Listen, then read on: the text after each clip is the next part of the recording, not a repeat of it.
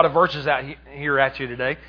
Um, last week we we talked about um, the one thing. You know, we talked about how that um, you know there's there's when we get our focus right, when we get our focus right, and we we focus on that one thing, which that one thing is is uh, you can always sum it up easily just to say that one thing is Jesus. When we get our focus right. Um, you know, our, the one thing that we focus on and the one thing that we that we keep our attention on will always uh, will always bring us success if it's if that one thing is Jesus. You know, this week uh, at the first of the week, the Lord the Lord instructed me to, to go on a three day fast, and um, I told you guys that last week, and, and I spent you know we got I don't know twenty some prayer requests in, and and I was praying over them for those three days that I was fasting, and and I kept hearing the Lord. Um, I, I just kept hearing Him say this. Like every time I would I would be I would be praying, and you know I had some other stuff to do during the day so I would kind of leave, and I, I spent a lot of time, quite a bit of time up here praying. And uh, but I just kept hearing the Lord say, "Stephen, spend some more time with me. Spend some more time with me." And you know, it never was the, the awesome thing about that invitation was this, and that's exactly what it was. It was an invitation. It wasn't a it wasn't a guilt trip. It wasn't a uh, it wasn't him condemning me because I wasn't praying enough. It was just like it was just like I kept hearing him say, you know, the answers are in my presence. You know, spend some more. If, if, if you got questions, come into my presence and talk to me. And you know, so so I kept, I, you know, and I, so I kept hearing him just say, "Spend some more time with me. Spend some more time with me." So, um, so as I was praying over some of the prayer requests that I had, and and, and I was praying over the, the church and and everyone as well. Um, but but I I, heard, I kept I just kept hearing him say, I just kept hearing him say, uh, you know, about, about just spend time with me and, and just get in my presence and let me, let me show you some things. You know, so, so I, so I just, uh, I, I love the presence of the Lord and I, I preach on the presence and talk about, you know, staying in His presence a lot. But I had never done this. I just, I, so I, I was studying one night and uh, I just typed the word presence in my concordance. I, I do a lot on my on the uh, on my computer. And the word presence shows up 110 times in the New Testament. No, I mean, I'm sorry, 110 times in the entire Bible. And now, of course, some of those, some, all of those weren't necessarily talking about the presence of the Lord, but but they were just talking about you know being in the presence of other people and stuff. But something like uh, I think I think I can't if I counted right, it was something like 38 or 39 times it talked about being in the presence of the Lord. And so I started looking at some of those references, and uh, and let me just I want to read just a couple a couple to you. I've got like four or five here, and you can just jot these down. I don't know if they'll be able to keep up or not, but but just listen to a couple because this is an interesting. This really got me really thinking about what the presence of the Lord is, what it looks like, uh, what it means. But listen to and and I, this just really starts in Genesis and comes through some of the some of the Old Testament, and then we'll get into the New Testament as we minister some this morning. But, but in Genesis 3 8, uh, the scripture says this, and they, and this is talking about Adam and Eve, says, they heard the voice of the Lord God walking in the garden in the cool of the day, and Adam and his wife hid themselves from the presence of the Lord God. So you can hide from the presence. Isn't that something? Genesis 4 6, talking about Cain and Abel, said this, and Cain went out from the presence of the Lord and dwelt in the land of Nod. So you can hide from the presence of God and you can leave the presence of God. Man, that's, I mean, you know, when you start thinking about it in, terms like that, that's an interesting concept. Exodus 33, this is Moses uh, talking to God, and, and, and uh, God told him this in Exodus 33 14. And God said, My presence shall go with you and I will give you rest. So God's, God said that His presence would go. Moses, the next very next verse, Exodus 33, 15, Moses said this. He says, Well, if your presence does not go, then don't take us. Then don't leave. You know, so Moses knew the, the power of his presence. Later on, Moses even said this. Moses, Moses in, in that conversation with God, in that same passage there, Moses asked God the question. He says, he says, God, he said, what, he said, what differentiates us from every other nation on the face of the earth? What makes us different than every nation? And Moses' answer was this. He said, is that your presence is with us. That's what makes, he said, that's what makes, Moses said, that's what makes the children of Israel different than every other nation is the fact that your presence is with us. That's the reason Moses said, so if your presence don't go with us, then don't take us. Then we're not leaving. You know, we're staying right here. Because that's the very thing that, that makes us different than every other nation. And can I tell y'all this? That's still a true statement today. The very thing that makes you different than the entire world is that you have God living on the inside of you. Man, that's powerful, church. Come on. First Chronicles 16, First Chronicles 16, verse 27 says this Glory and honor are in his presence. Strength and gladness are in his place. You want some strength? You want some you want, you want to be around the glory and around the honor of the Lord and have gladness? It's in his presence. Here's another one, Psalm 16. This is a good one.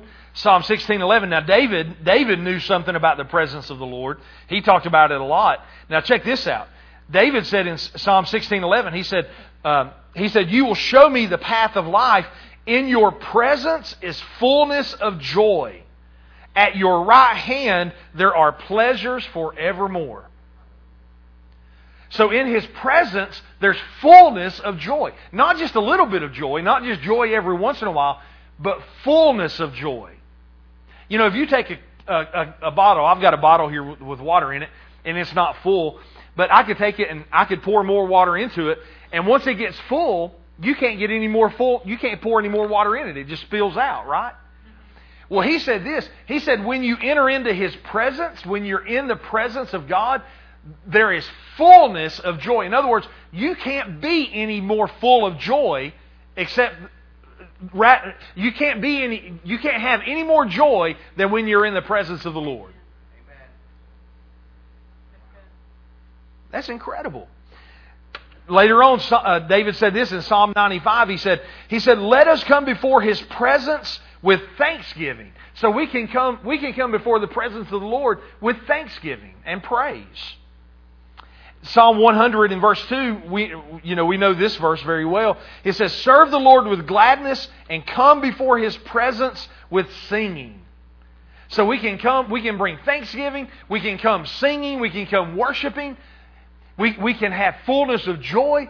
Listen, there's benefits to learning to walk in the presence of the Lord. You know, listen, listen to this Psalm 103. This is from the Passion Translation. I don't think we have the Passion up there, so I'll just have to read this. The Passion Translation, talking about benefits, because I wrote that term down. When I was writing this down, when I was just studying this, uh, the word benefits come up. You know, and I just thought, man, there's benefits. I wrote down, I said, Lord, there's benefits to being in your presence, to learning to walk in the presence of the Lord. Now, and you might say, well, Pastor, I thought we've been talking about the supernatural. Well, what, what did we say the supernatural was? I mean, in, in the simplest definition, what have we labeled the supernatural? All year, for six months. This, this is the first Sunday of the second half of the year. So th- I guess this would be the 27th Sunday of the year. Half, half of 2019 is gone. And for, for 26 weeks, thereabouts, I mean, I hadn't ministered every single week, but for most, the majority of those weeks, we've talked about the supernatural. We've talked about what it is to, to live in the supernatural and to have faith for the supernatural, to, to, to talk in the supernatural. To, you know, we've looked at all kinds of different aspects of the supernatural.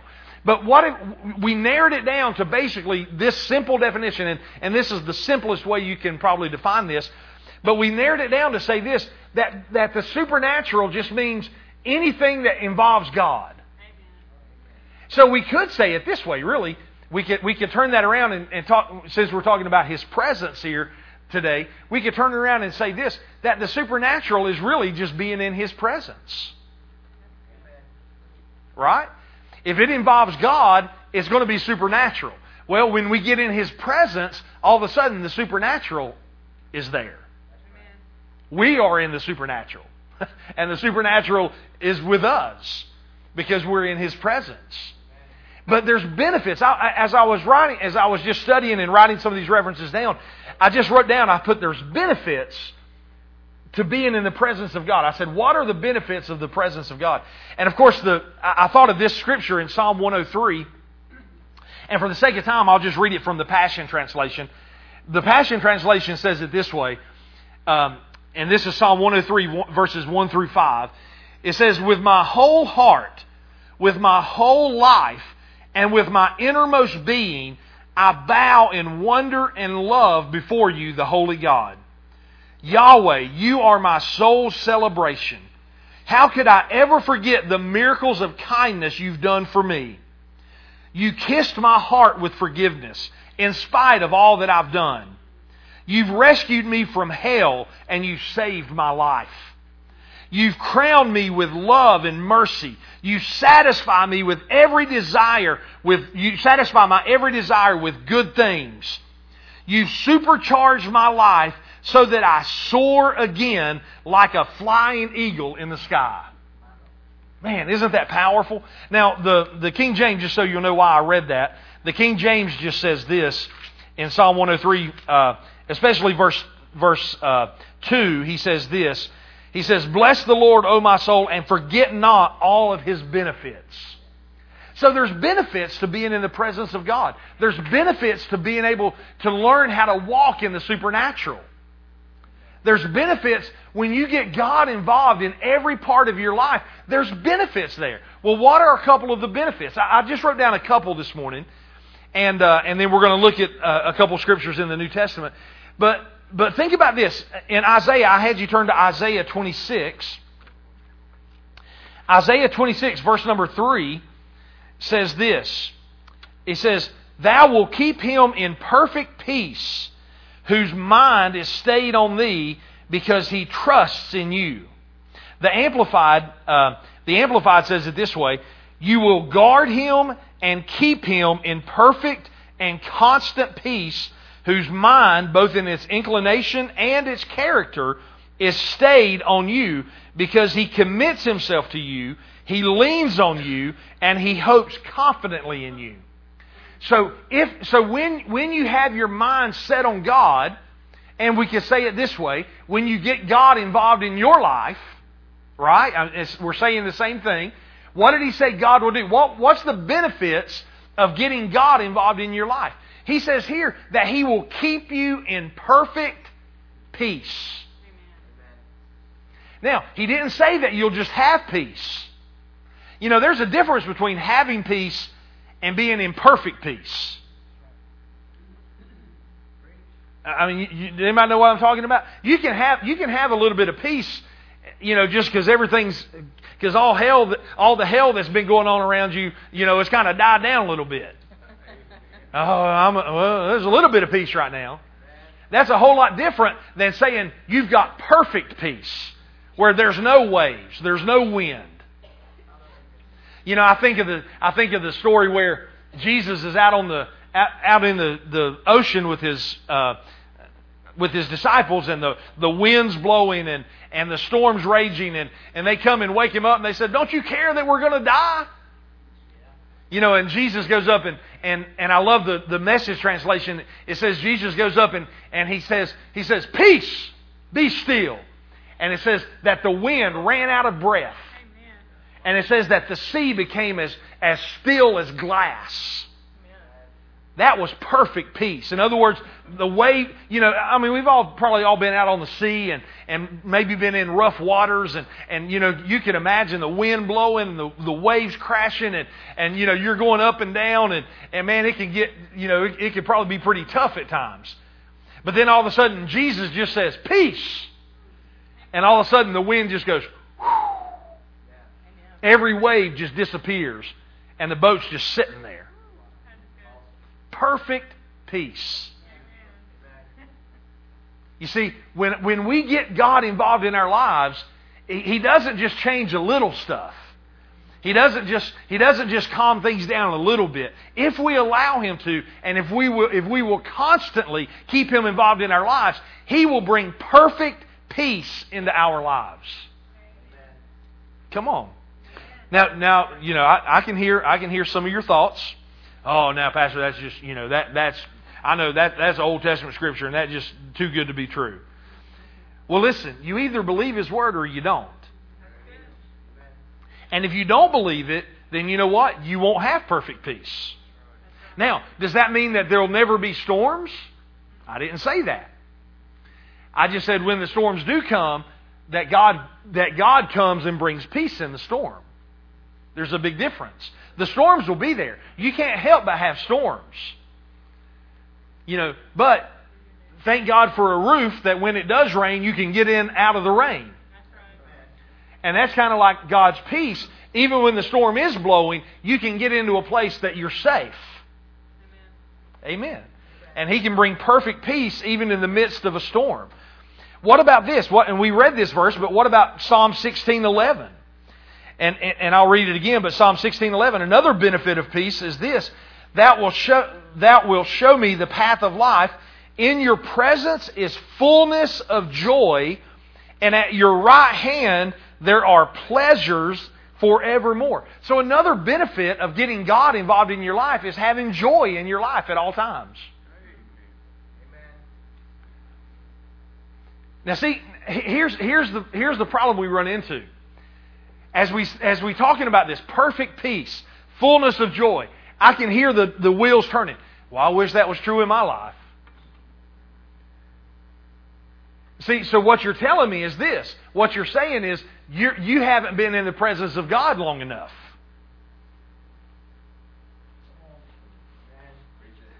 It's not God's fault.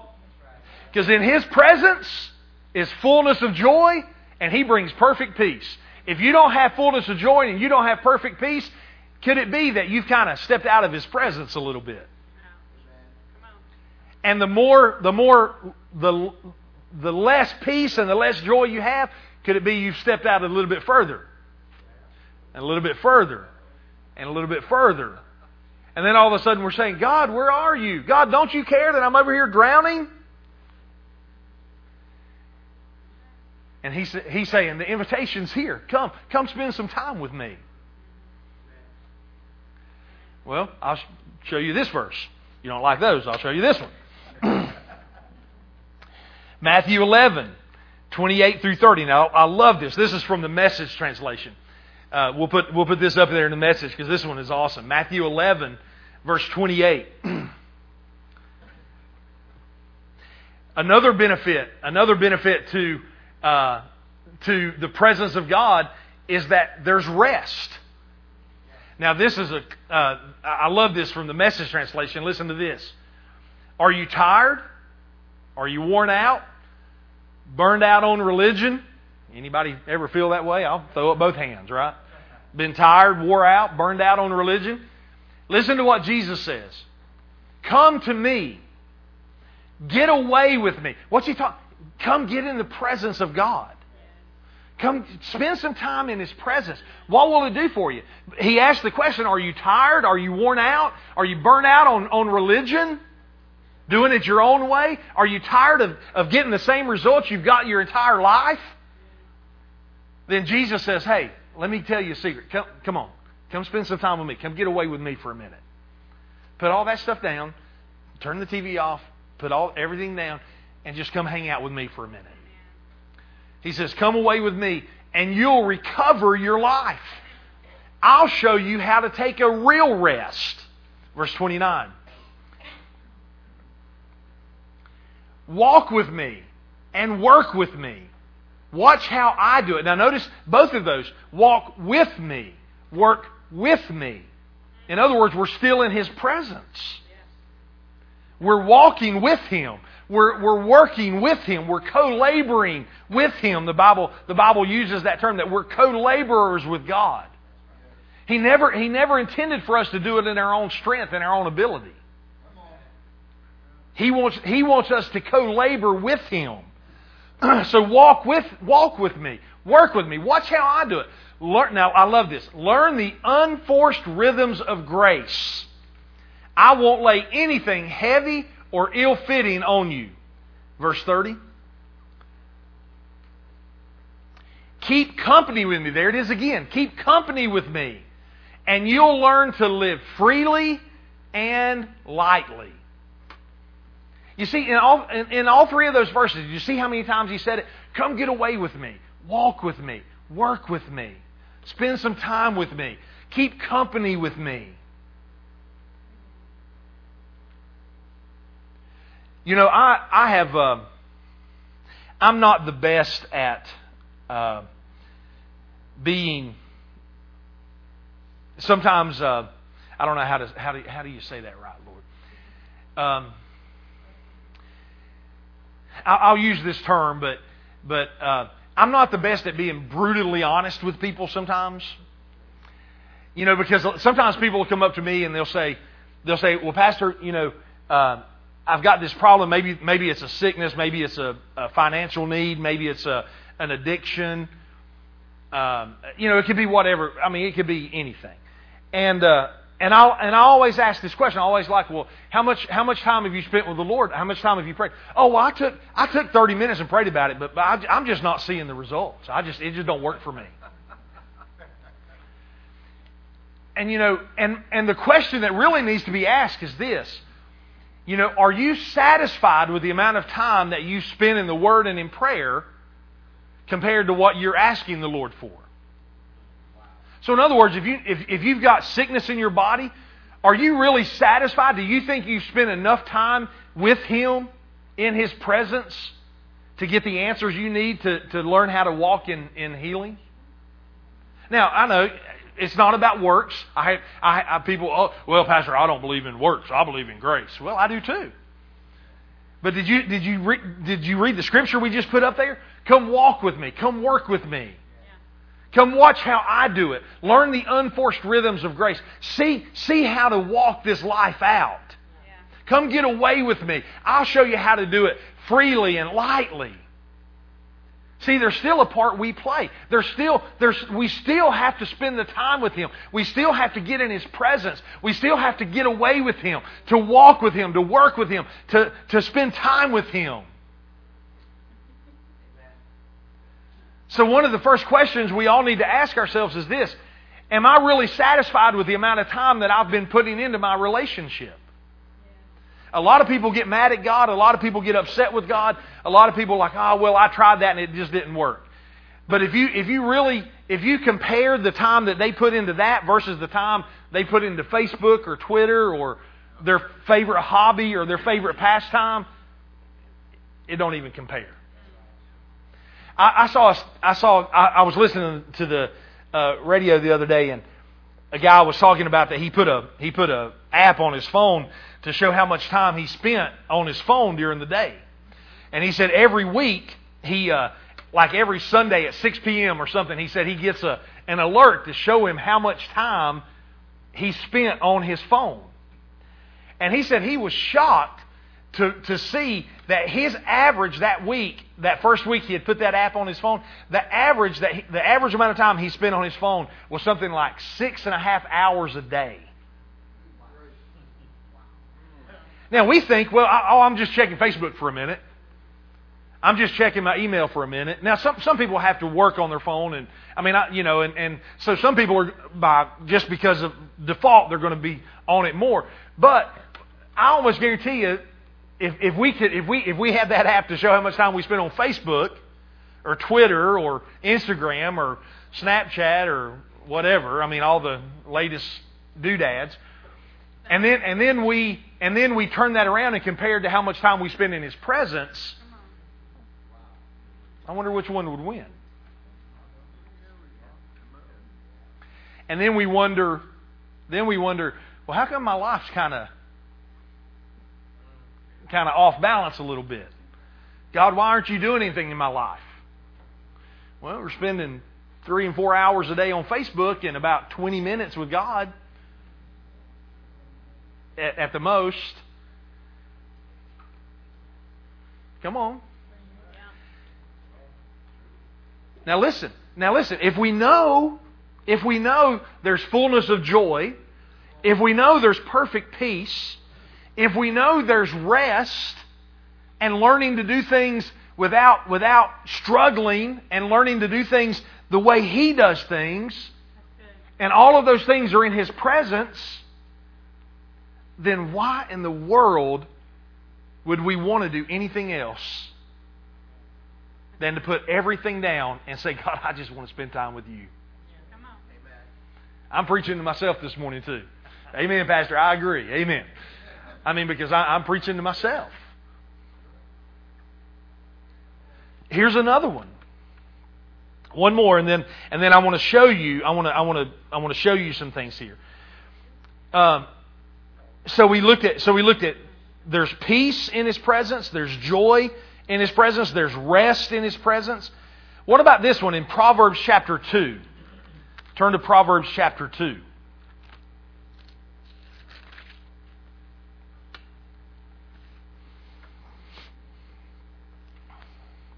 Oh, y'all thought those were fun. This one's even better. Buckle up, right? Listen to this. Proverbs chapter 2. And the first couple verses from, uh, from the King James says this My son, if you will receive my words and hide my commandments with you, so that, so that you will incline your ear unto my wisdom, unto wisdom, and apply thy heart to understanding. Yes, if you will cry after knowledge and lift up your voice for understanding. If you seek her as silver and you search for her as for hidden treasures, then shall you understand the fear of the Lord. And then you will find the knowledge of God. For the Lord giveth wisdom. Out of his mouth cometh knowledge and understanding. He lays up sound wisdom for the righteous. He is a buckler to them that walk uprightly. But did you notice how you get that? The first couple verses? If you'll receive my words, hide my commandments with you, incline your ear unto wisdom, apply thy heart to understand. In other words, what does all that imply? Spending time with Him. You, you don't learn. Any of you that has taken college courses or even high school, I mean, you know, if you remember back in high school days or college days, or you're even trying to learn something new at work. You get a new computer program or you get, you know, a new system or you get a new job and you have to learn something. Guess what? It takes time to learn that new stuff. You got to apply yourself or you'll never learn it. The Passion Translation there, again, I like this from this verse. I'll read this just real quick from Proverbs chapter 2. The Passion Translation says it this way My child, will you treasure my wisdom? What a question. Will you treasure my wisdom? Is what God is asking us. Then and only then will you acquire it. Will you treasure God's wisdom? Because until you treasure it, until you search for it like, like it's a lost treasure, that's the only time you're going to find it. In other words, it don't just happen just passing by. So he says, My child, will you treasure my wisdom? Then and only then will you acquire it. And only if you accept my advice and hide it within you will you succeed. So train your heart to listen when I speak and open your spirit wide to expand your discernment. Then pass it on to your sons and daughters. Yes, Cry out for comprehension and intercede for insight.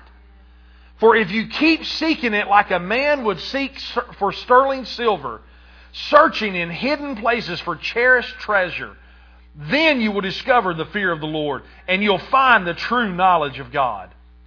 Now listen to this. Wisdom is a gift from a generous God, and every word he speaks is full of revelation and it becomes a fountain of understanding within you. Did you, did you hear that? Every word he speaks is full of revelation. One word. Brother Copeland's got all those books out. One word from God can change your life. Every word God speaks is full of revelation. And it becomes a fountain of understanding within you. For the Lord has a hidden storehouse of wisdom made accessible to His godly lovers. He becomes your personal bodyguard as you follow His ways, protecting and guarding you as you choose what is right. Mm. Man, isn't that awesome?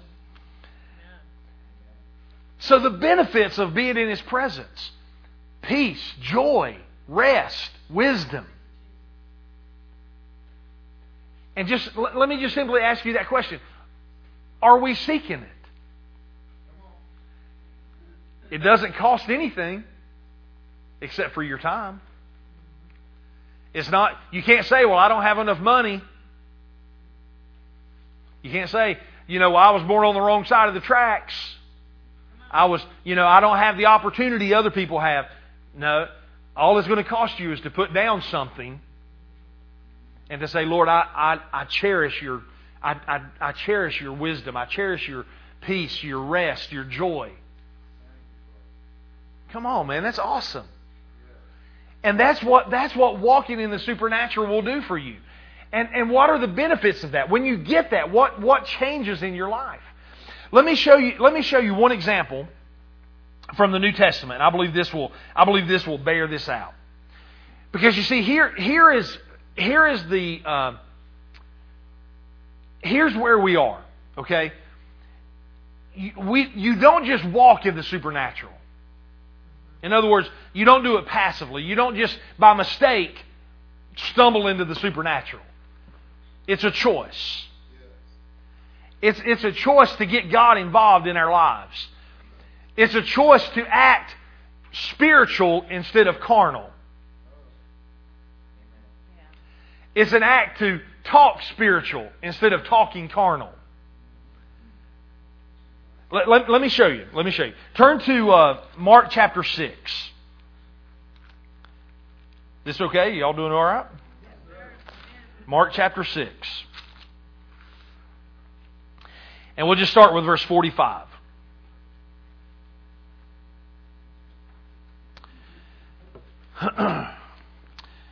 verse 45 says this, and straightway, Mark 6, verse 45, straightway, he constrained his disciples to get into the ship and to go to the other side before uh, to go to the other side before unto Bethsaida while he sent away the people. Now, just so you'll know what happened here in the in the previous verses is where uh, is where he fed the five thousand people.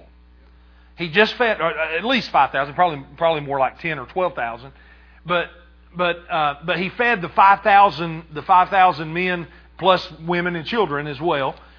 And so, so you know, so there's a huge crowd. I mean, could you imagine? You know, you just you see this, you see this, uh, uh, you see this miracle, and could you imagine the atmosphere? Could you imagine the buzz that's happening? You know, er, er, in this in this crowd of thousands of people. You know, so so they just finished eating. Jesus finished ministering to them. So it's getting it's getting nighttime. It's getting close to dark. And Jesus tells his disciples, he says he constrained them. He said, and straightway he constrained them. That word constrained just means he, he insisted. He said, you know, listen, guys, you guys get in the boat and go to the other side. Go to Bethsaida, and I'll meet you over there. And he said, I'm going to dismiss the crowd. I'm going to, I'm going to send them on their way, and we'll meet up on the other side of the sea, on the other side of the shore there. So, so the disciples get in the boat it says, and when he and when he had sent them away, when Jesus had sent the crowd away, he departed unto the mountain to pray.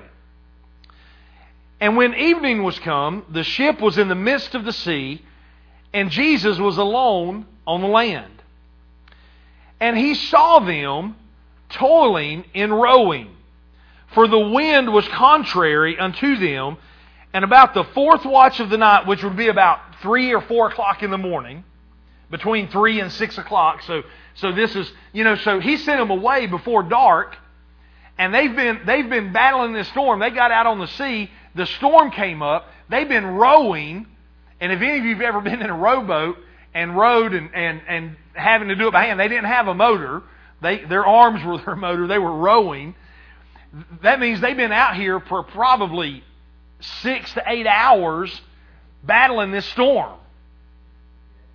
I mean, that's, I mean, that's a long time. So it says about, you know, about the third watch of the night, Jesus comes unto them walking upon the sea. So, so Jesus, you know, get the picture here before we read the rest of this. Jesus, they just saw this miracle of the multiplication of food. And, and the, the multitude got fed here. Jesus, Jesus told his disciples, guys, get in, get in the boat, go over to the other side. I'll meet you over there. And probably, now, my mind would immediately think, I would be asking him, how are you going to get over there? If we're taking the boat, You know, how, how are you going to meet us over there? But they, I mean, we don't have record of them asking that. They just obey Jesus. They jump in the boat. They start rowing. Jesus dismisses the crowd, sends everybody home. He goes up in the mountain to pray. Uh, John, in John's account of this, it says that, that Jesus, uh, well, actually, this account does too, but it says that Jesus saw them. He was up on the mountain praying. He looked out. Now, now let me, I'll just throw this question out there. How did he see them if it was 4 o'clock in the morning and a storm was blowing and they're in the middle of the sea? Well, he saw them in the Spirit. He wasn't looking with natural eyes. Don't you want to be like Jesus? You see, he didn't, he didn't look at the storm the same way the disciples looked at it. I guarantee you, the disciples were in the middle of this storm, rowing and, and, and praying and doing everything they knew to do, just hoping that they get to the other side. I mean, they're battling for their life right here. And at 4 o'clock in the morning, while they're sitting here rowing and battling, the Bible just, just I, love how it just nonchalantly says, and Jesus came to them, walking on the water. In the middle of the storm, Jesus just, he says, okay, so I want to, I'll get over there and see what I can do. And just takes off walking on the top of the water and just walks over there. Now, I love this next phrase. Listen to this. Man, this is so powerful right here. Verse 48. So Jesus saw them toiling and rowing for the wind was contrary unto them. And about the fourth watch of the night, he comes unto them, walking upon the sea, and would have passed by them. So they're here battling this storm, rowing as hard as they can row. Jesus is doing what he told them to do. He's just going to the other side. And he's just walking, and he would have walked by them if they didn't say anything to him. Now, why would Jesus do that? Didn't he see them struggling? Didn't he see them having a hard time, you know, fighting the fighting the rowing and and you know and the and the man they're they're they're wore out and here Jesus comes walking and he's just going to walk by them. What's up with that? Because listen, Jesus had already given them instructions to go to the other side. And once he gives the instructions, he empowers you to do what he told you to do. And he expects you to do it. Jesus is not going to keep giving you instructions if you don't follow the previous instruction.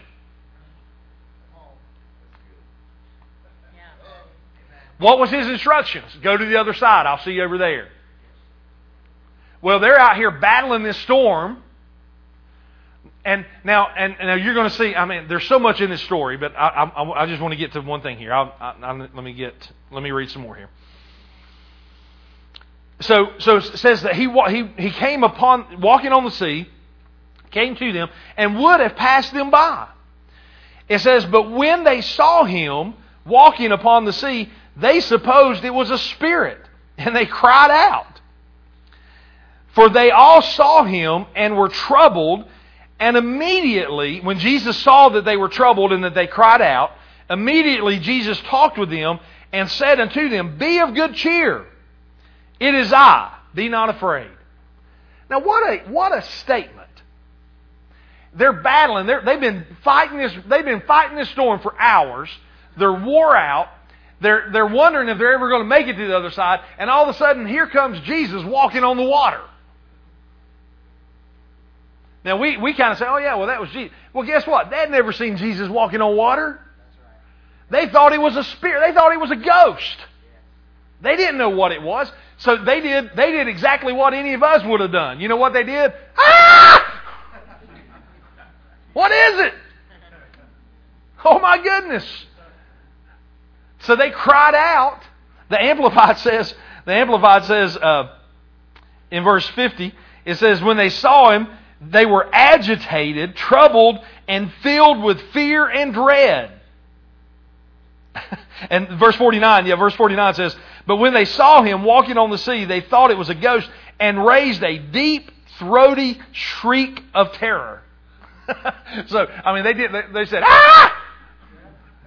You know, and it says they were filled with fear and, and they, they were agitated, troubled, and filled with fear and dread. But immediately, but immediately, the Amplified says, immediately he talked with them and he said, Take heart. I am. Stop being alarmed and afraid. The, the King James just said, he told him, he says, Be of good cheer. It is I. Be not afraid. So Jesus told him, he told him, says, cheer up. Now, how would you take it? Now, let me just ask you this question. If you came to my office, and you came to my office and you poured your heart out, you told me about all your troubles, how, how hard things were. Man, it was been the hardest six months of your life. You've been, you know, you've been to every doctor. Your bank account's depleted. You're in so much pain. You know, there's nobody's got an answer. Nobody knows what's happening. They say you're going to die. They, I mean, they, you know, the worst case scenario. You take 30 minutes to pour your heart out, and I just look at you and say, "Cheer up." you would probably you'd probably say, "Didn't you just hear the last 30 minutes? You know, you want me to cheer up?" You know, but that's exactly what Jesus said. Jesus said, "Be a good cheer." Now listen, here's here's the point I want to make. And and and the rest of that story goes like this. He told him, "Cheer up, be a good cheer." And he said uh, uh, verse 51 says, And he went up unto them into the ship, and the wind ceased. And they were sore amazed in themselves beyond measure, and they wondered. For, now, look, look at verse 52. For they considered not the miracle of the loaves that had just happened on the, on the seashore, for their heart was hardened. Now, John's account is very interesting. And, and just turn over to John's account, John 6, just real quick. John chapter 6, because I want to show you one thing that John's account says that, that Mark kind of leaves out. And Mark just, he just kind of nonchalantly said, well, and then they end up getting on the other side of the, you know, the other side of the, uh, the, the sea there. But John did say, I mean, Luke or, or Mark did say, he said, you know, as soon as Jesus stepped in the ship, the wind calmed down, the wind stopped. And it says then, you know, they were all sore amazed, sore, sorely afraid. But it, look, at, look in uh, John's account, John chapter 6, the very last verse, verse 21, the very last verse of this, of this uh, story. And verse 20 said, And Jesus said unto them, It is I, be not afraid. Then verse 21, look at this, this is awesome. Then they willingly received him into the ship, and immediately the ship was at the land where they were going. The Amplified says, the Amplified says, and now the boat went at once to the land that they had steered toward. And immediately they reached the shore toward where they had been slowly making their way. Now, we're talking about supernatural. We're talking about getting God involved in our lives. We're talking about that it doesn't just happen, the supernatural doesn't just happen because, because God said that something would happen. There's a part we play in this, okay? If what you're doing, if what you have done your entire life has never changed anything, then don't you agree that it's time you might start doing something else? What Jesus was teaching them here was this. Mark tells us that, that the reason Jesus, the reason that, that they ran into the trouble was because they didn't consider the miracle of the loaves. Well, what was the miracle of the loaves? The miracle of the loaves is simply this. The miracle of the loaves was that when God tells you to do something, He empowers you to do it. Because the, the story of the miracle of the loaves wasn't, it wasn't, now this, a lot of people don't realize this, it wasn't that Jesus multiplied the food. The Bible says that Jesus blessed the food he blessed the bread, gave it to his disciples, and they went out, and as they handed it out, the food multiplied. So the food multiplied in whose hands? In the disciples' hands. Now, Jesus had blessed it, He had empowered it, and then He gave it to the disciples and says, Now go feed the thousands. They took the food. Could you, could you imagine being one of the disciples that day? And every time you break a loaf in two and hand it to them, you look back down and the loaf grew back? And they just kept doing it and kept doing it and kept doing it. Same thing with the fish. Kept doing it. The fish kept growing a head back. Kept growing a tail back. Until, until everybody was filled and there was plenty left over. Now, what's the, what's the, what, what's the moral of that story? And why, why did that, how does that relate to a, uh, to a storm on the middle of the sea? What Jesus was trying to show them was this. When He gives us direction, He empowers you to do what He told you to do. He told them to, he told them to go feed the people, so they broke the bread, broke the fish, did whatever, and, and everybody got fed. Here he told them to go to the other side. They should have stepped up and spoke to that storm and said, That storm will not stop us. We're going to the other side. And the reason Jesus would have passed them by was because he already told them what to do. And why would he tell them to do it again if they didn't listen the first time? Jesus was just showing them what he wanted them to do. Jesus was going to the other side. He was walking on water. But now here's what I want you to see.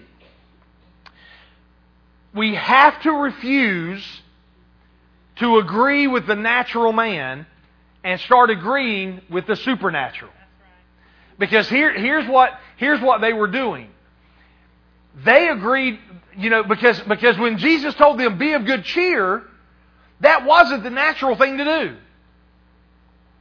Right? I mean, they've been battling, they've been rowing, they've been, they've been fighting this storm, and, and the natural thing wasn't to be happy and rejoicing.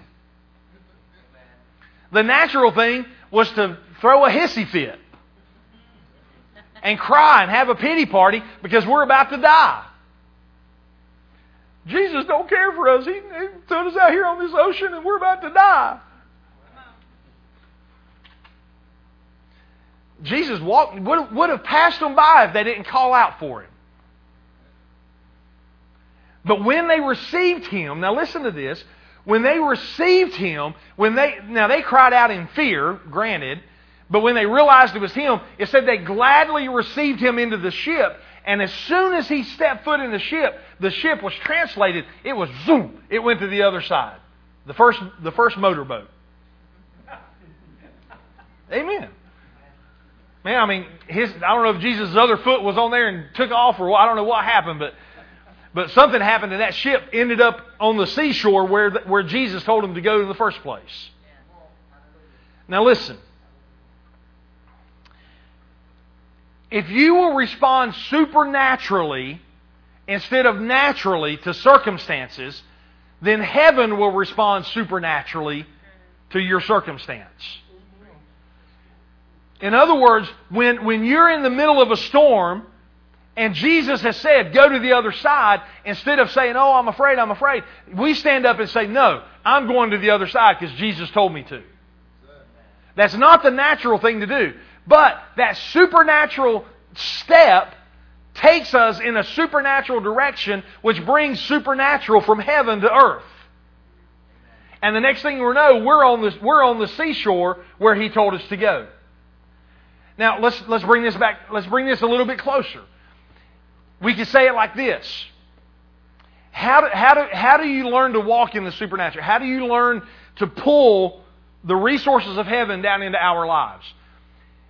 When somebody, when somebody is standing in front of you, or somebody is talking about you, somebody is, you know, they curse you, or they, they're, they're doing, you know, like maybe it's at your job, or maybe it's your family, maybe it's, you know, I, I don't care who it is but somebody somebody is you know says something negative about you and you have you have an option. Do i respond to that naturally or supernaturally? Do i do i give them a piece of my mind and tell them what i really think? Or do i respond like jesus would respond and walk in love toward that situation? Because here i guarantee you this if you respond in the flesh you're going to get flesh but if somebody's cussing you and you walk in love toward that person, you know what it's going to do? The supernatural. Now, it may not diffuse the situation immediately, but I promise you this that person will walk away thinking there's something different about that, that person. Yeah. The supernatural will come in and it'll bring that rest and that peace and that wisdom and that, that joy that acting that just because you act because you responded supernaturally instead of naturally. Come on, when you get when you get a pain in your body, when you get a pain in your body, instead of instead of immediately responding naturally, respond supernaturally. Jesus, you said you said in your word. The first, I, have told this story many times. The first time I ever heard Brother Hagin, you know, he, he gave this story, and I still remember it. Brother Hagin talked about. He said, you know, he said uh, he he would always use this. He, he'd always say, you know, you can't get a Corvette on Pinto faith. so in other words, if all you got faith for is a Ford Pinto, you ain't gonna get a you ain't gonna get a Corvette on that Pinto faith. Amen. But Brother Hagin would always say this. He'd always put it this way. He'd say, and some of y'all don't even know what a Pinto is, do you? I mean, some of y'all probably ain't ever seen a Ford Pinto. but but but but Brother Hagin would say this. He'd say he'd say, you know, but here's here's the here's the thing about faith. You got to start where you are. And he, he would say, you know, Brother Hagin would use the example. He'd say, if you if you get up in the middle of the night and stub your toe, he said instead of running to the medicine cabinet, you know, to get a to get an aspirin or a Tylenol, believe God. The next time you get a headache, instead of instead of immediately running to, to do what you've always done, God, I invite you into this situation right now. Lord, I, I, I thank you that your word says that, that by your stripes I'm healed. And now, Lord, this is attacking me. Father, right now, in the name of Jesus, I just receive my healing. And you see, all of a sudden you invited him to come in. And now God can do a supernatural thing versus just when you take a Tylenol, basically you're waiting on the Tylenol to take effect.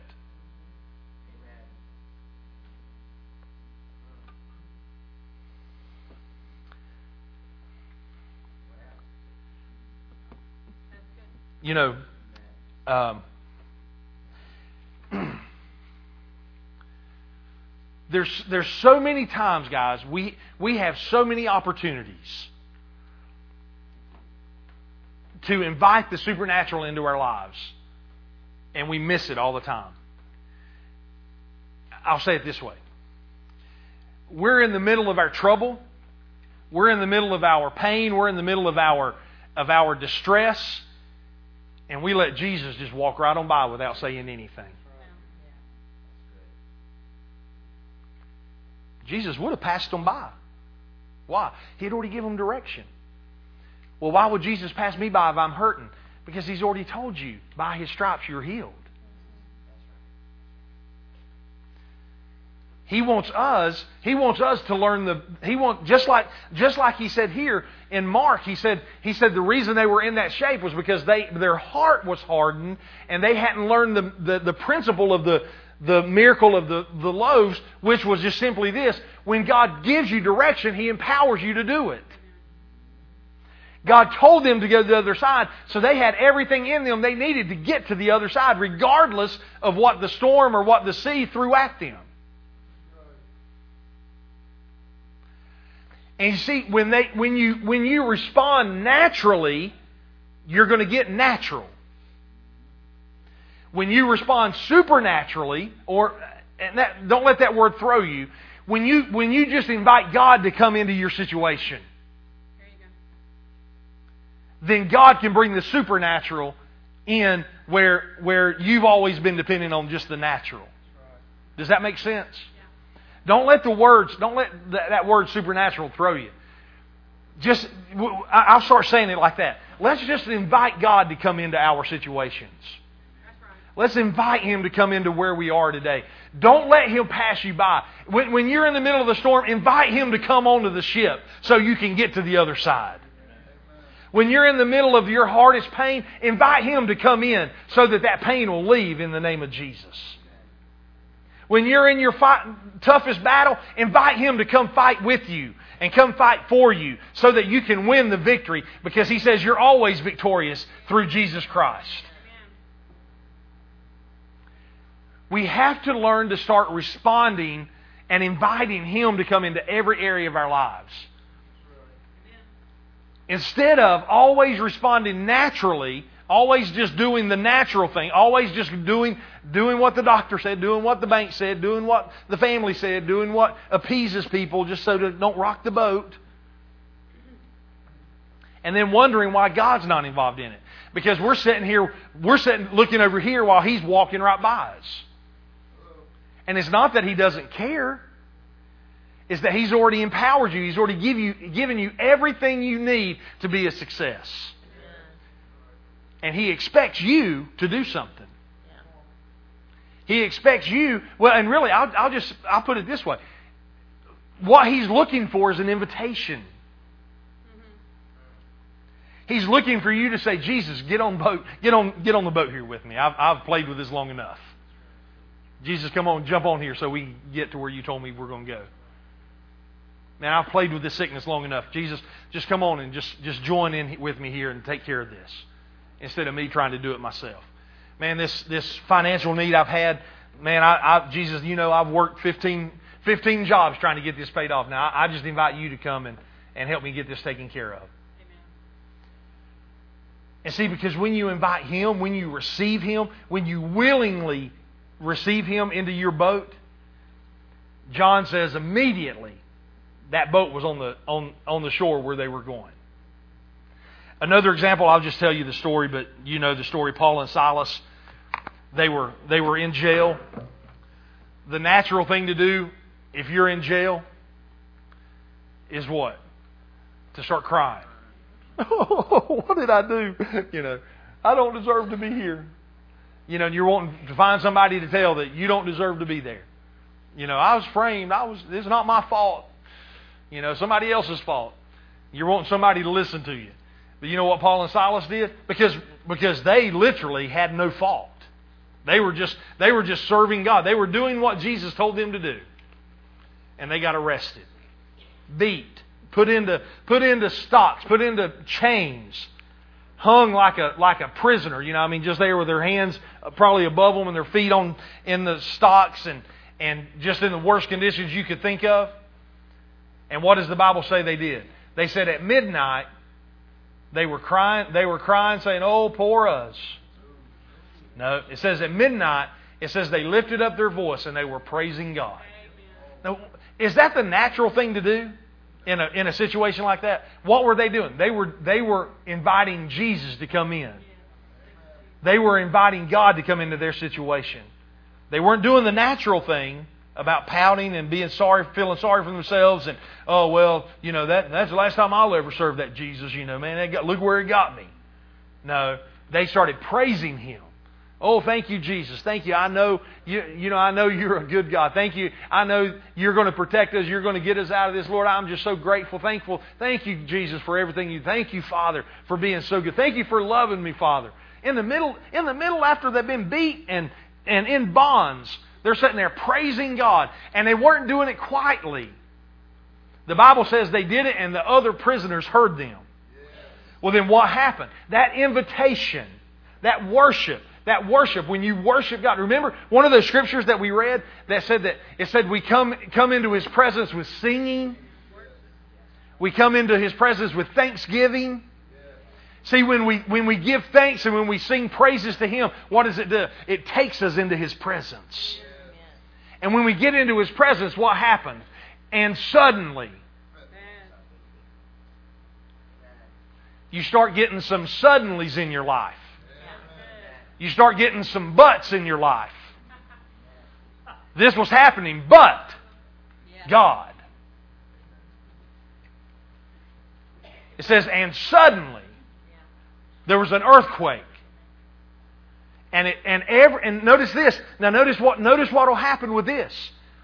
It not only affects you, but notice that they're they're suddenly affected everybody in the whole jail. Because every prisoner that was in that jail, their chains fell off. But now here's the difference. Check this out.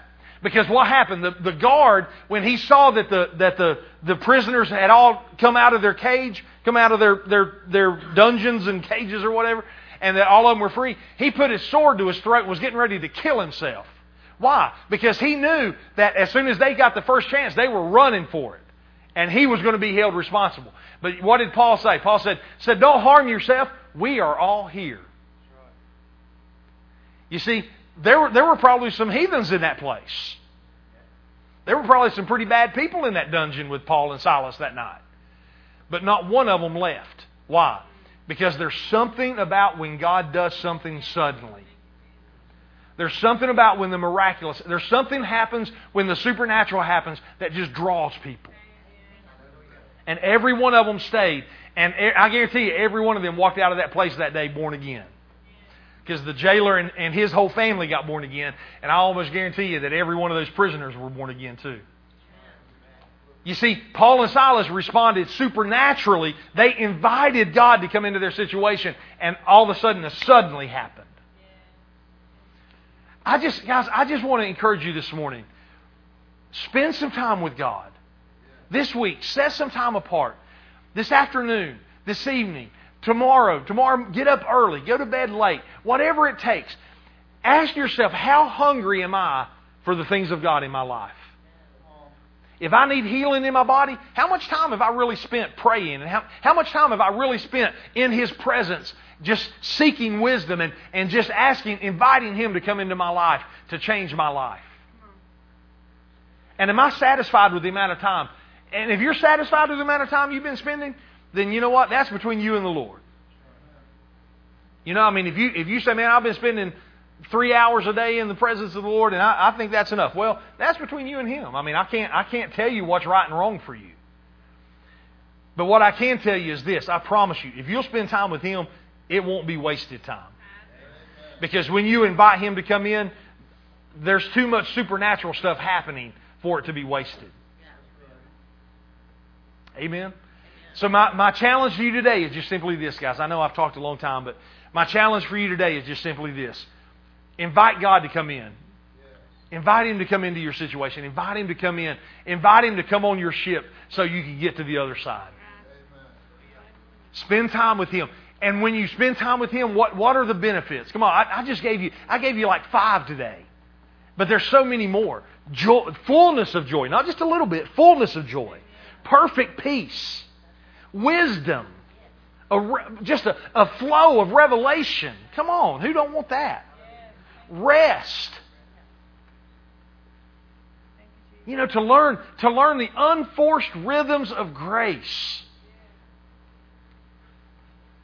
I mean, that's that's four I gave you this morning, and there's I mean, there's probably I don't know, probably twenty more. I don't know, probably more than that. But spend time with Him and, and just seek seek the Lord for yourself. Because you know what? I can't do I can't lay hands on you this morning and make that presence come. You know, I spend time with him for me. And I, I, pray while I'm there for you guys too. But you know, the time I spend with him, it, it's, not, it's not benefiting you as much as it is me.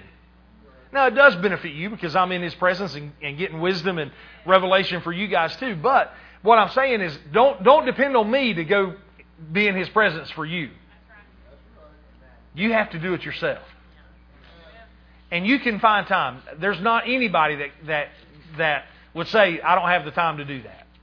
Because you can find something to, to lay down, to put down, to stop, to get up, to go to bed, to do something, to say, you know what, I'll, I'll spend, start out five minutes. Start out and say, Lord, I'll spend five extra minutes with you today. Is that too hard? 10 minutes, 30 minutes. Well, I mean, just find where, wherever you are, just start. And I'll guarantee you this you'll hear, you'll hear that sweet, sweet voice say, Oh, I so enjoyed that. Come back more often. Won't you spend some more time with me? Let me show you something else. Have you ever been around one of them people, kind of like what I'm doing right now, around one of them people that just, oh yeah, one more thing before I go. Oh yeah, oh, did I tell you this? Oh, wait, did I tell you this? That's the Holy Spirit when we get in His presence. Oh, just let me show you one more thing. Oh, come on, let me give you one more nugget. Oh, let me show you. Let me show you one more thing that's going to happen next week, so you'll be ready for it.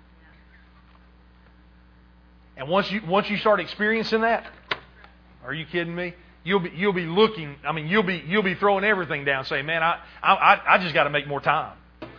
you know, I'm not I'm not messing with all that other stuff, man. I found I found a I found a treasure trove. You know, and I'm going. I'm I'm man. I'm I'm going in all full force. Amen. Bow your heads with me real quick. Hallelujah.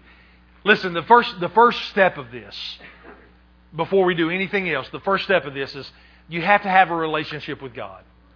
You have to, you have, to have invited Jesus to, to be your personal Savior. And, and without, without a relationship with Him, uh, none of this will ever happen. But the great thing, the great news is that, that relationship is free and, and it's available to you today and it's the greatest thing that'll ever happen to you. If you if you don't know Jesus as your personal Savior, I'd love to introduce you to Him today. because he's the greatest thing that could ever happen. If you're here today and you just say, Pastor, I don't know, I don't know Jesus is my Savior, but man, I want to find out more. I, I want what you what you've talked about today. Would you just slip your hand up, anybody at all? I just want to make sure that that we're all Christians and, and we're all on the same page here. All right, I don't see any hands. Let's stand to our feet just for a moment. if you have a prayer need, I, I, would love to pray with you today. If you if if you have a need whatsoever, station, I would love to pray with you. Um, I so wish, guys, I so wish that I could that I could come up to every one of you and lay hands on you and, and just and just and impart the hunger of God on the inside of you. But I can't do that for you. You know, the reality is this message today. You, it's in your it's in your court now. You know, it's in your hands. What you do with it is up to you. You can walk out of here and forget every word I said and not let it change you a bit and you can live the life you've lived and, and keep, keep going down the path you're going down. Or you can walk out of here today saying, you know what? I'm going to find time to spend with Jesus. I'm going to find time to get in His presence. I'm going to find time to, to do whatever it takes so that, so that I can just get along with Him and let Him let, and just get in His presence. And then listen and, and, and just and just let Him minister to you in that in that atmosphere. So, so I, you know, I can't lay hands on you and make that happen. It's a choice you have to make. But I am going to be praying for you this week. I'm going to pray that, that, that, that the hunger on the inside of you, that the fire on the inside of you will burn, will be so bright and be so strong that, that you'll just have to say, you'll be like Jeremiah who says, there was, there's a fire shut up in my bones. You know, I've got to, I've got to tell somebody about it. I pray that that's the, that's the desire and the fire that lights on the inside of you today that you'll just say, There's a fire on the inside of me to get to know God better. Mm-hmm. To have such a relationship with Him that, that I have perfect peace and that I have fullness of joy and that I have wisdom and I have rest and I have all those things. Because the only place that all that's found is in His presence. Amen. So let me pray for you, and then we're going to go tonight. Today, I mean, excuse me. Father, I just thank you for your word this morning, Father. And I thank you, Father, it just, uh, I pray it came out the way that you wanted it to come out, Lord. This is just so real to me, Father, this week as, as I've spent time with you and, and Father, and I, and I heard, I heard your sweet voice just saying, Stephen, come, come spend some more time. Come spend some more time with me. Father, my prayer is, is this today that as each person that hears this message, that has heard this message today, that hears it on CD or on, on the website, Father, my prayer is that, that Father, that the, that the benefits of your presence becomes a reality to them. Lord, that they start experiencing the fullness of joy. They start experiencing perfect peace. That they start experiencing that rest. They start experiencing the supernatural wisdom. And Father, that it, it creates such a fire on the inside of them that, Lord, that, that we're radically changed even as that song we sung this morning, Father says, Jesus changes everything. Because, Jesus, you do change everything. And spending time in your presence changes everything as well. So I pray blessing.